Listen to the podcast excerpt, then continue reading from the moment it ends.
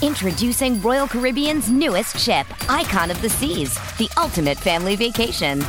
The ultimate six slides, eight neighborhoods, zero compromise vacation. The ultimate never done that, can't wait to do it vacation. The ultimate chillin' by a different pool every day of the week vacation. This is the icon of vacations. Icon of the Seas, arriving in 2024. Book today. Come seek the Royal Caribbean. Ships Registry Bahamas.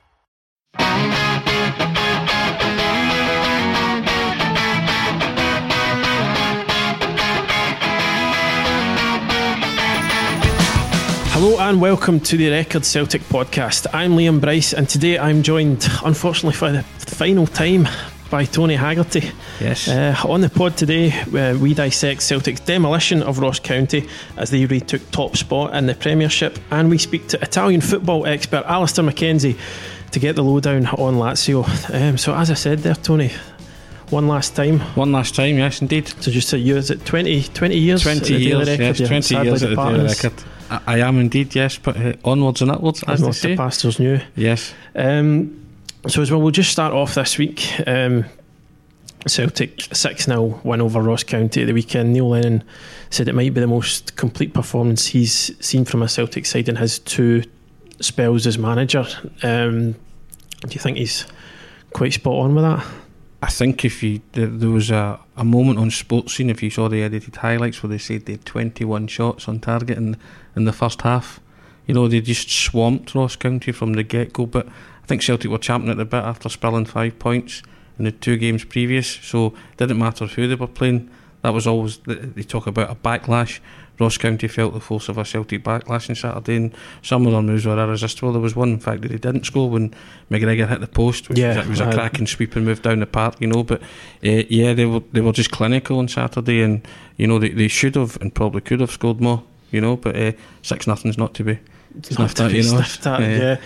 yeah. Um, did anybody in particular stand out? Because I, Jeremy Frimpong got a lot of uh, he got a lot of credit. He was probably arguably a sort of surprise inclusion in the, the starting eleven. So there was already, I I suppose, a wee bit of attention on him anyway, and he did impress. I give it against Partick Yes, in the Betfred. Cup, but he really, really shone at the weekend. He was terrific at the weekend, and the goal he set up for Forrest was was tremendous. You know, wing play, a wing back play. You know, and he he's endeared himself to the Celtic supporters. You know, you saw what it meant to him. He was Mhm. he was celebrating as if he'd scored it himself, but he just wants to make a good impression, and and he's certainly done that. And I I think the Celtic supporters would like to see him get a wee extended run in the team because he seems to be one of those guys who could develop into a cult personality quite quickly at Celtic.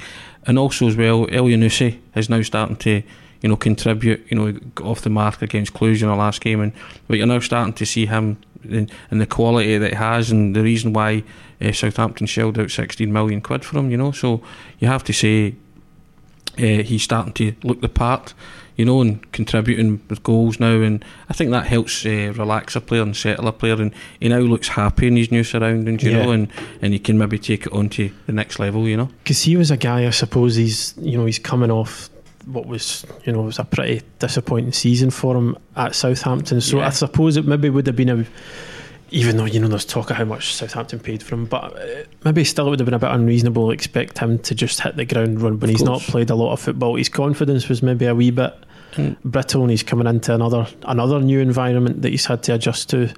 But see, when you can pick up a guy like that, I mean, he's clearly got ability, and Celtic know that because he played against him for Molde, didn't he, in, in Europe? He did and scored, against him, yeah. you know. So Celtic know about his qualities, you know. And all you have to do is put arms around these guys. These guys are confidence players, you know. So if they're lacking in confidence, then they're not going to produce for you. But see if you bring them into an environment where you're, you're taught to win every week, you're, the demands placed on you. Football players like that, and you're told you're an important player, and you build them up and you build them up.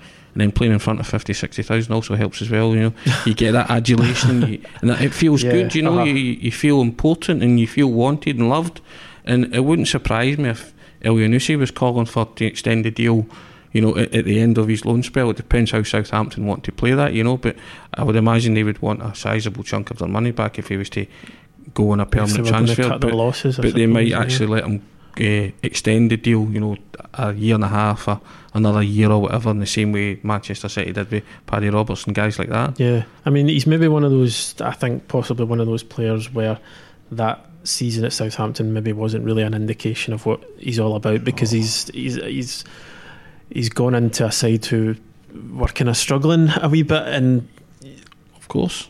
now he's at Celtic where much more kind of on the front foot, more room to Yeah. express himself, in it that it seems to be that's where his strengths lie. You can be your natural talent and your natural habitat. You know, Neil Lennon's asking him to score goals, provide goals.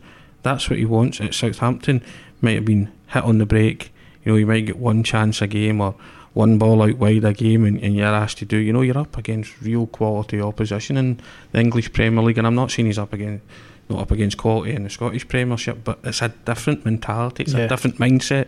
You know, you you're not playing survival football for Celtic. You're playing a winning type of football, or you're trying to certainly. Whereas Southampton sometimes it's survival, it's eking a draw out here and there, trying to get three points at home or whatever. You know, and some players that just doesn't suit them.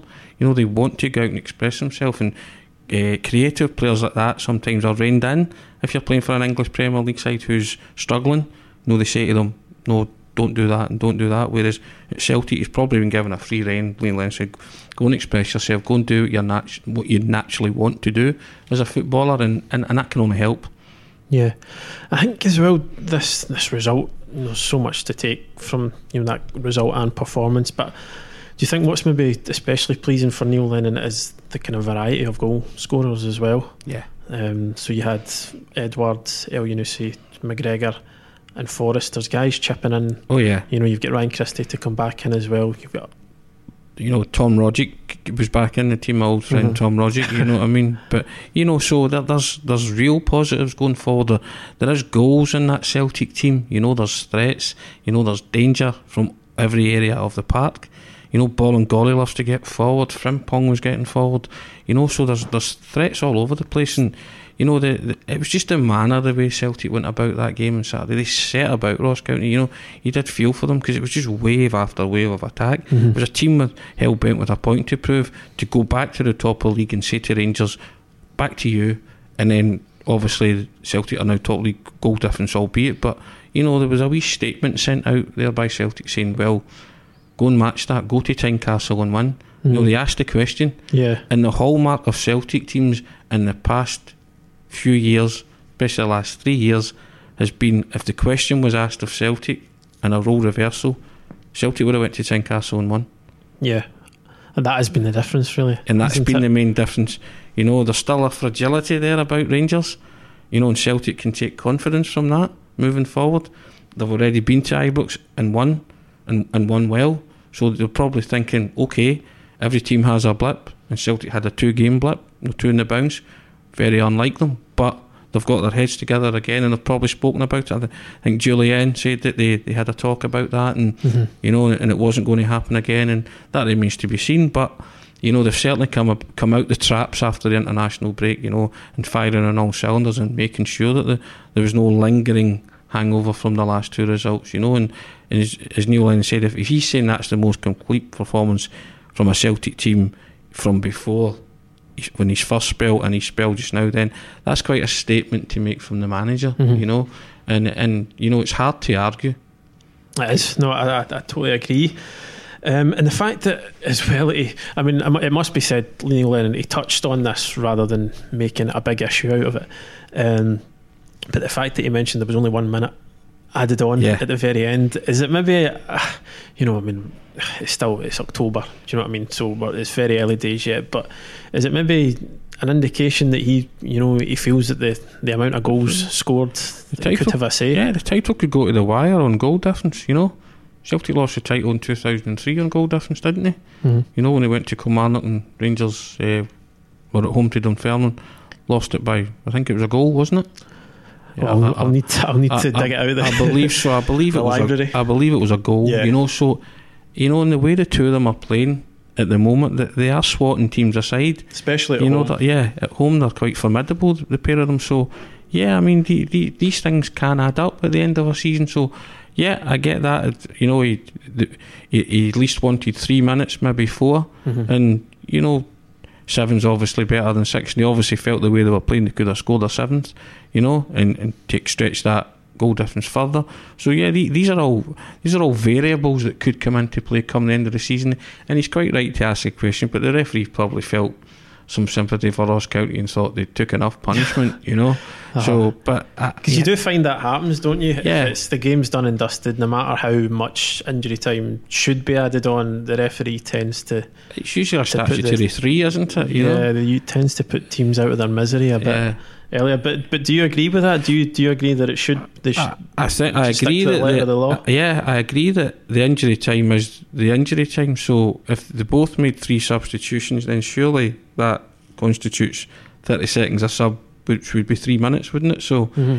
Uh, regardless if a team's getting pulverised, you know, it's if that's the letter of the law, then there, there should be more injury time in, and it is a moot point, but it's still a point all the same. Yeah. You know, because if you score, there's a lot of teams score two goals in injury time, you know, things like that. So Celtic scored four within five minutes of the second half commencing on on, on Sunday. Yeah. I believe, or four within ten minutes. Ten it was, yeah. You know, so you know, these things as I say, these things can add up. And he was making his point subtly. Didn't he make a big deal about yeah, it? Because they to ask the question. Yeah, of course he is. Yeah. So I mean, I, I don't blame him for that. No.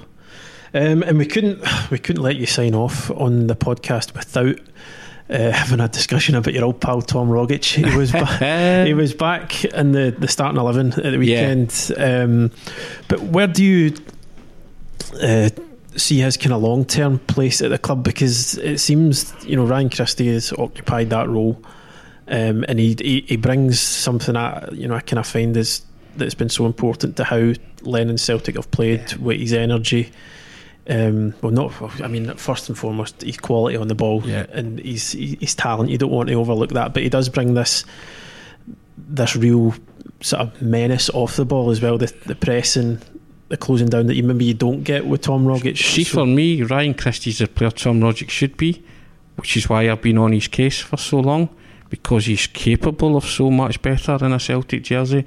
The odd magnificent goal has bought him admirers you know. But I think he's he, he has the ability to have the full package, and I just think uh, my personal opinion is that Tom Rogic has underachieved. You know, he scored some cracking goals, and I've said this before, and I'll say it again. You can compile a DVD of Tom Rogic's greatest hits, goals wise. You can't on his performances, but you could with Ryan Christie because mm-hmm. he's been terrific. He was terrific against uh, RB Leipzig. Leipzig, right? Couldn't remember their name. uh, you, Leipzig last season, you know, he was terrific in the Hearts semi final at, at, Murrayfield. He's been terrific against Rangers. He, he scored a hat trick. You know, he is doing all the things that your central midfielder should do, and the the imposing figure that Tom Rogic should be because mm-hmm. he's got the height, he should have the strength, he should have the confidence. He's definitely got the ability, but for some reason, Tom Rogic's not been that player. So it's no surprise to see Ryan Christie come in. He said, you know what? If you're not going to do it, I'm going to do it. And he's now. You ask any Celtic supporter, Christie or Rogic, it's it's yeah. unanimously uh-huh. in favour of Christie, who this time nearly a year and a half ago was heading out the door. You know, so it's been a remarkable turnaround in fortunes for both players. Yeah, you know, and I and I'm not saying that Tom Rogic's future lies away from Celtic because I still think he can contribute, but he has to realise that he's in a fight now, and if he wants to get into that team, then he has he, he has to knuckle down and start looking at Christie and thinking, that's my inspiration, mm-hmm. that's my yardstick, that's my benchmark. Uh, but at this moment in time, he's not got a chance of dislodging Ryan Christie yeah. from that team or Callum McGregor for that matter. I suppose from Neil Lennon's perspective, it's a nice. It's a beautiful thing to have, nice you know, to turn out to your bench and say, "Oof, there's Tom." Because Rogic has got those those match winning qualities. He can he can have a fairly indifferent game and yeah. then turn the game correct in a split second, and that's not something. And I'm not disputing his ability. I'm, yeah. ta- I'm oh, talking about the fact that the whole package. But as I've said there, I mentioned the word underachieving. Some people will have a go at me and say, well, "How could you underachieve? He scored this goal, that goal, and that goal." And I get that. But as I said constantly, name a game where Tom Rogic took the game by the scruff of the neck. He said isolated moments of brilliance, which has won games in important matches for Celtic and scored important goals. But I'm talking about a real dominating, domineering performance where you've went man in a match is Tom Rogic. He's got man of the match on the strength of isolated moments of brilliance and skill, and that's I, I just want him to be a consistent performer. If Tom Rogic goes in seven, eight, nine player, you, you couldn't leave Tom Rogic out of the team, but he's not. He's a guy that can't be trusted to last more than mm. an hour. So if that's the case, then just now he, he's better being an impact player because he cannot. There's no place in the team for him at this minute. If if uh, all things being equal, and Christie and uh, McGregor and Brown and Forrester are doing their thing. That that's my opinion, and I I, I don't deviate from that. Mm-hmm. And it's not knocking Tom Rogic because I think he is a he is a talented footballer, but maybe not as good as the Celtic fans think he is, and he's certainly not as good as Tom Rogic thinks he is. You know. And Christie, obviously, he was the reason. We're assuming perhaps that Rog- Rogic came in at the weekend um, was Christie's suspension. Um, but we're expecting Christie to be back um, because Celtic have got a massive game coming up on Thursday so, as promised, we are now joined by Alasdair Mackenzie, all the way from Italy. Alasdair's a football journalist who formerly worked in Glasgow and is now based in Rome. A slight change of scenery for him. uh, so, he's written an excellent piece on Lazio's up and downs this season so far, which you can read on dailyrecord.co.uk. Um, if you're not up to speed, Lazio came from 3 0 down to rescue a draw in the dying seconds against Atalanta at the weekend. Uh, so, Alasdair, thanks for joining us, first of all. Um, so obviously you see the team uh, up close week in week out. So what does that result at the weekend? What does that tell us about Lazio? well, I mean, essentially the kind of um, the message of the piece as I wrote for you today was that it pretty much tells you everything you need to know. Really, I think that. Um, for Neil Lennon and, and his staff kind of preparing for this game, trying to get an idea of what they're up against. Um, they got a kind of microcosm of everything within 90 minutes there because they were absolutely abysmal. Kind of all the worst possible aspects of, of Lazio as a team came in that first 45 minutes, and then in the second half, they they're transformed. And, and to be honest with you, it makes absolutely no sense that a team is capable of playing in, in such completely different ways in, in two different halves of a game of football. But uh, that's what you get with Lazio. They're, they're capable of both things. They can capitulate com- completely, they can blow teams away. Um, so I'm afraid we just have no idea which one of these teams is going to turn up until the game kicks off on Thursday night. So I dare say um, I'm asking a lot of you here, but how you know can you even begin to explain why they're so Jekyll and Hyde? Why it's so unpredictable?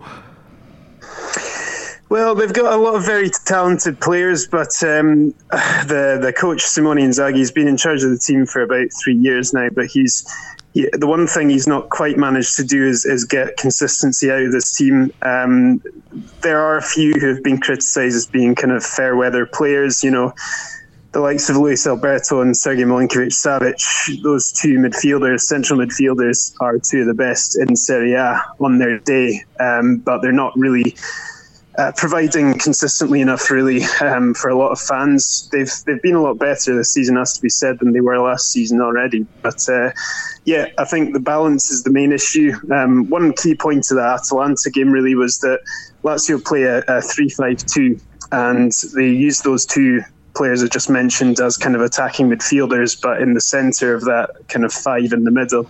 And usually it's it's left up to Lucas Leiva, former Liverpool midfielder. I'm sure you're familiar with. Yep. Usually it's left up to up to him to kind of single-handedly um, anchor that midfield and cut out all the counter attacks and basically do all the dirty work by himself.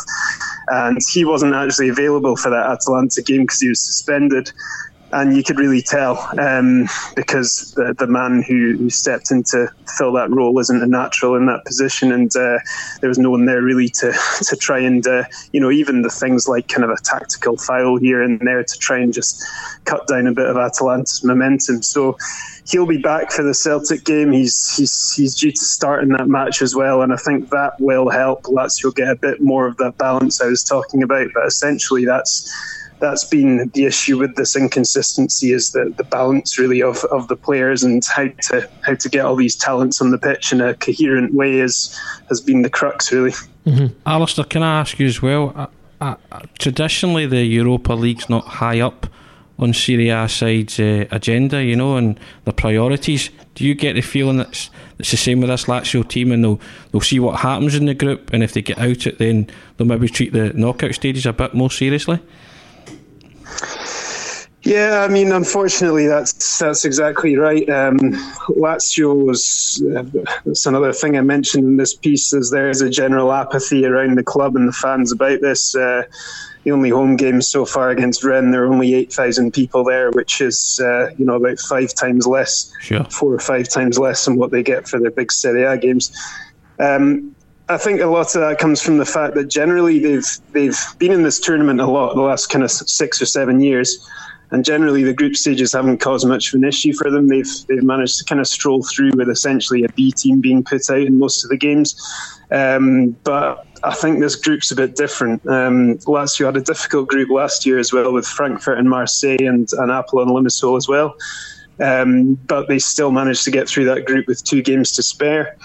Um, so I do worry that they're they're kind of taking this one a bit too lightly. Um, the thing is, they've already had a very damaging result by losing a yeah. to Cluj. And it'll be interesting actually to see how um, Zaghi goes about his selection for this this game or the next two games, really, because that'll tell us a lot about how seriously they're going to take it. I think that, to be honest, on Thursday we still will see a rotated team. There will still be a, a, quite a few key players being being dropped to the bench um, because they've got a very important run of Serie A games at the moment, and and the main objective still is Champions League qualification through the league. So. Um, I think probably it will be, like I say, quite rotated team this this week. But if they lose this game, we might see a bit of a, a change of attitude towards it. And as well, Alasdair, just um, uh, if you look at uh, Celtic's uh, lineup and then you look at you know you match them up against Lazio. Do you think there's is there any particular players in this Celtic side that could hurt Lazio? Yep, um, I, I, think so. Yeah, the the one thing uh, in particular that I think Celtic might have a bit of joy with here is is down the flanks. Um, I mentioned already Lazio play three five two, but the wing back positions have been a point of weakness for Lazio and particularly if they um, start with uh, the, a, a, left wing back called Jony, who um, was signed in the summer, a Spanish guy. He um, he's been adapting from a, a natural winger role to a wing back role, and his defensive duties are still being drummed into him. He still looks um, a bit weak in, in that side of his game. I think that Celtic can really cause uh, Lazio some problems uh, down that down that right hand side. They can also cause them problems on the counter attack, I think, because in transition, Lazio often get caught out. Like I mentioned before, they quite like to, to field a number of attacking midfielders in this in this uh, formation to support the strikers and they do uh, dedicate a lot of numbers to their attacks, but that does leave a lot of opportunity and a lot of space on the counter as well. So in a way, um, I think Celtic might actually have a bit more joy and can catch out Lazio a bit more, actually playing more as as an away team and and waiting for them to come forward before hitting them on the break, and that's where they can really expose them. I think. Jony sounds as if he's a Scottish Spaniard, Alasdair, you know what I mean? Should be playing for the opposition, yeah. yeah. As, um, as well, you mentioned Lucas is likely to come back into the side, but I think what we're kind of thinking from here is is Ryan Christie will probably come back in for Celtic. Um, I don't know, even Tony as well. Do you know? Do you expect? You know, maybe based on how important Alasdair said that Lucas is to what Lazio do, is maybe Celtic using Ryan Christie and his running and his energy to really try and knock him off any sort of rhythm. I would have thought so. Celtic played a really high tempo game against Cluj in, in the last in the last uh, Europa League uh, round of fixtures, and they'll want to do the same against Lazio.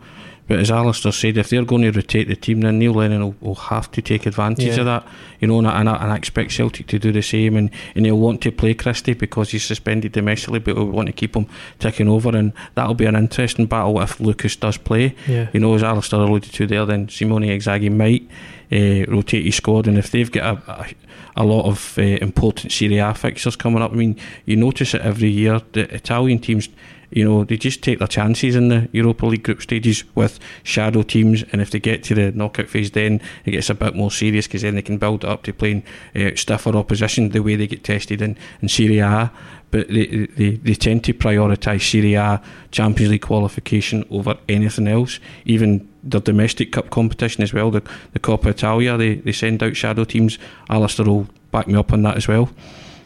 Yeah, Alasdair, as well, just taking it back to, to Lazio, um, obviously the you know the player quite understandably who's getting a lot of the headlines at the moment is uh, Ciro Immobile.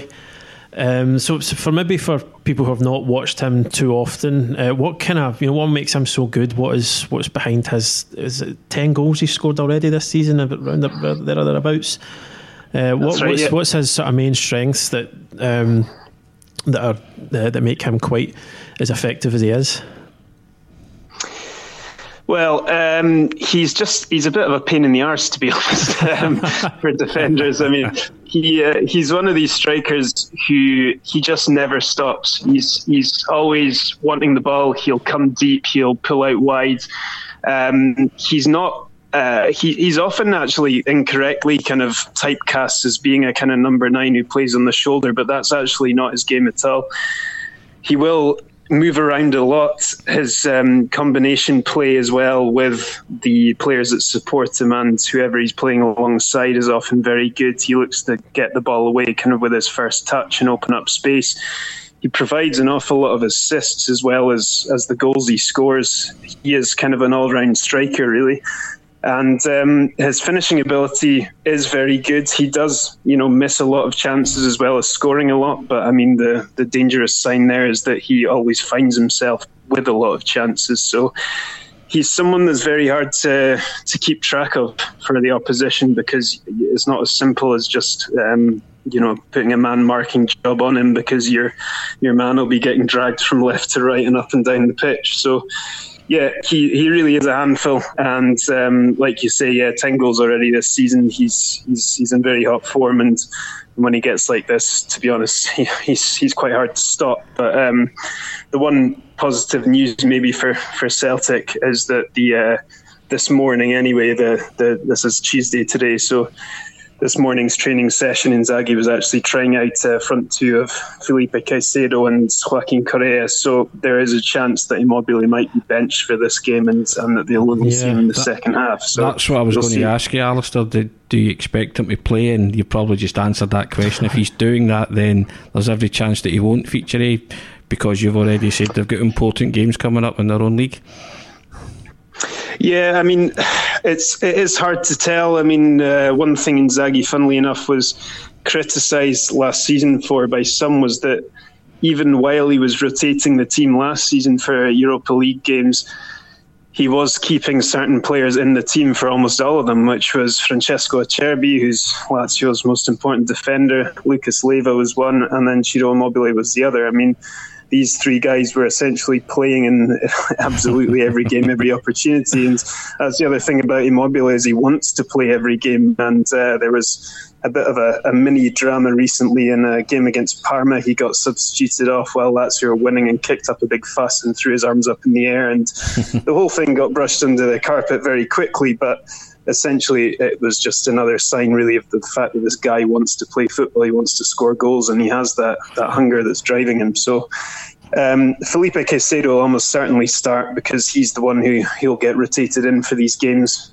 Um, he's a very different kind of player because he he links up the attack more than being the guy who's on the end of on, of the moves and he's also very good at drawing in defenders, occupying defenders, winning fouls, these kind of things. So he's a very different kind of player to to Correa and Immobile. So I think we'll have to wait and see until the time. It might be a little bit up to circumstance, you know, um, mm-hmm. fitness issues and things like that as well. So we'll, we'll, wait and see. But with ten goals, and if your eyes in, Immobile will definitely want to play, won't he? You know, and to uh, improve on his tally, you know. Yeah, there's there's no doubt he'll want to play. I mean, this is the thing that Inzaghi, Inzaghi and him have a very close relationship. You know, they've they've been on holiday together and things like that, and uh, go out for dinner with their families together and things. And Inzaghi himself is, is a don't forget a former striker. He, he was a Lazio striker for a long time before he became a coach. So I think they kind of understand each other when it comes to these things. But uh, uh, yeah, sometimes as a coach, you just got to put a lid on it and do what's best for the team. So yeah, like I say, it's uh, it's still quite unpredictable at this stage. And as well, you mentioned earlier um, the fact that there was only around eight thousand fans at the the last Europa League home game, and I'm assuming that's you know that's set to be even less with the, the stadium closure. Um, and you know you speak about this general kind of apathy around the group stage. I mean, does does all that combined turn what could have possibly? I mean, I'm talking about the return fixture here. Um, does that kind of turn what could have possibly been Celtic's most intimidating fixture of the group stage into less of a less of an ask in with all those circumstances combined? Do you think? Yeah, absolutely. I mean, there is a very real risk that that game will essentially be like a home game for Celtic. Um, there, there was a match group stage last year um, I was at the stadium for it. There was uh, it was when Eintracht Frankfurt came, and it was their first European campaign in years. So their fans were really up for it. They brought a massive support, and the Frankfurt fans outnumbered the Lazio fans probably about three to one or something. I mean, it was um, uh-huh. it was a bit embarrassing to be honest from a Lazio perspective, but it just like I say, it, it tells you a lot about uh, how the fans view it. And, you know, over here it's kind of 9 p.m. kickoffs on a Thursday, and people can't really be bothered quite often to actually go and, and watch these games. I was hopeful that, um, you know, Celtic would be a bit different, you know, because it's a, a, bigger team, a more kind of glamorous team with some European history behind them, and a bit more of a prestigious fixture, and also it has the novelty factor because they've never played each other before in, in a competitive game. But um, yeah, with with the Curva section shut, obviously that'll reduce the crowd. It doesn't mean that there there won't be a crowd because there's still sections either side of that and above it, and also the main tribune and everything. So there there should be um, you know, there, there there'll be plenty of opportunity. It's a big stadium. There'll be plenty of yeah. opportunity for a good number of fans to still be at that game. So it's really just about how much they want it. I think you can expect the Celtic supporters on mass to go to Rome, Alasdair.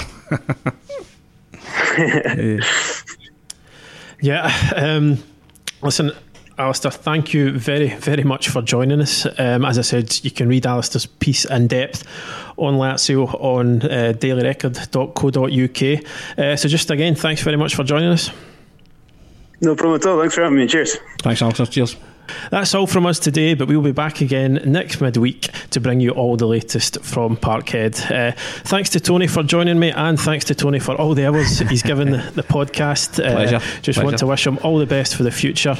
Um, if you want to subscribe to us, you can get us on Acast and iTunes. You'll get the pod there as soon as it's available, and you can also rate us on there as well. Thanks for listening.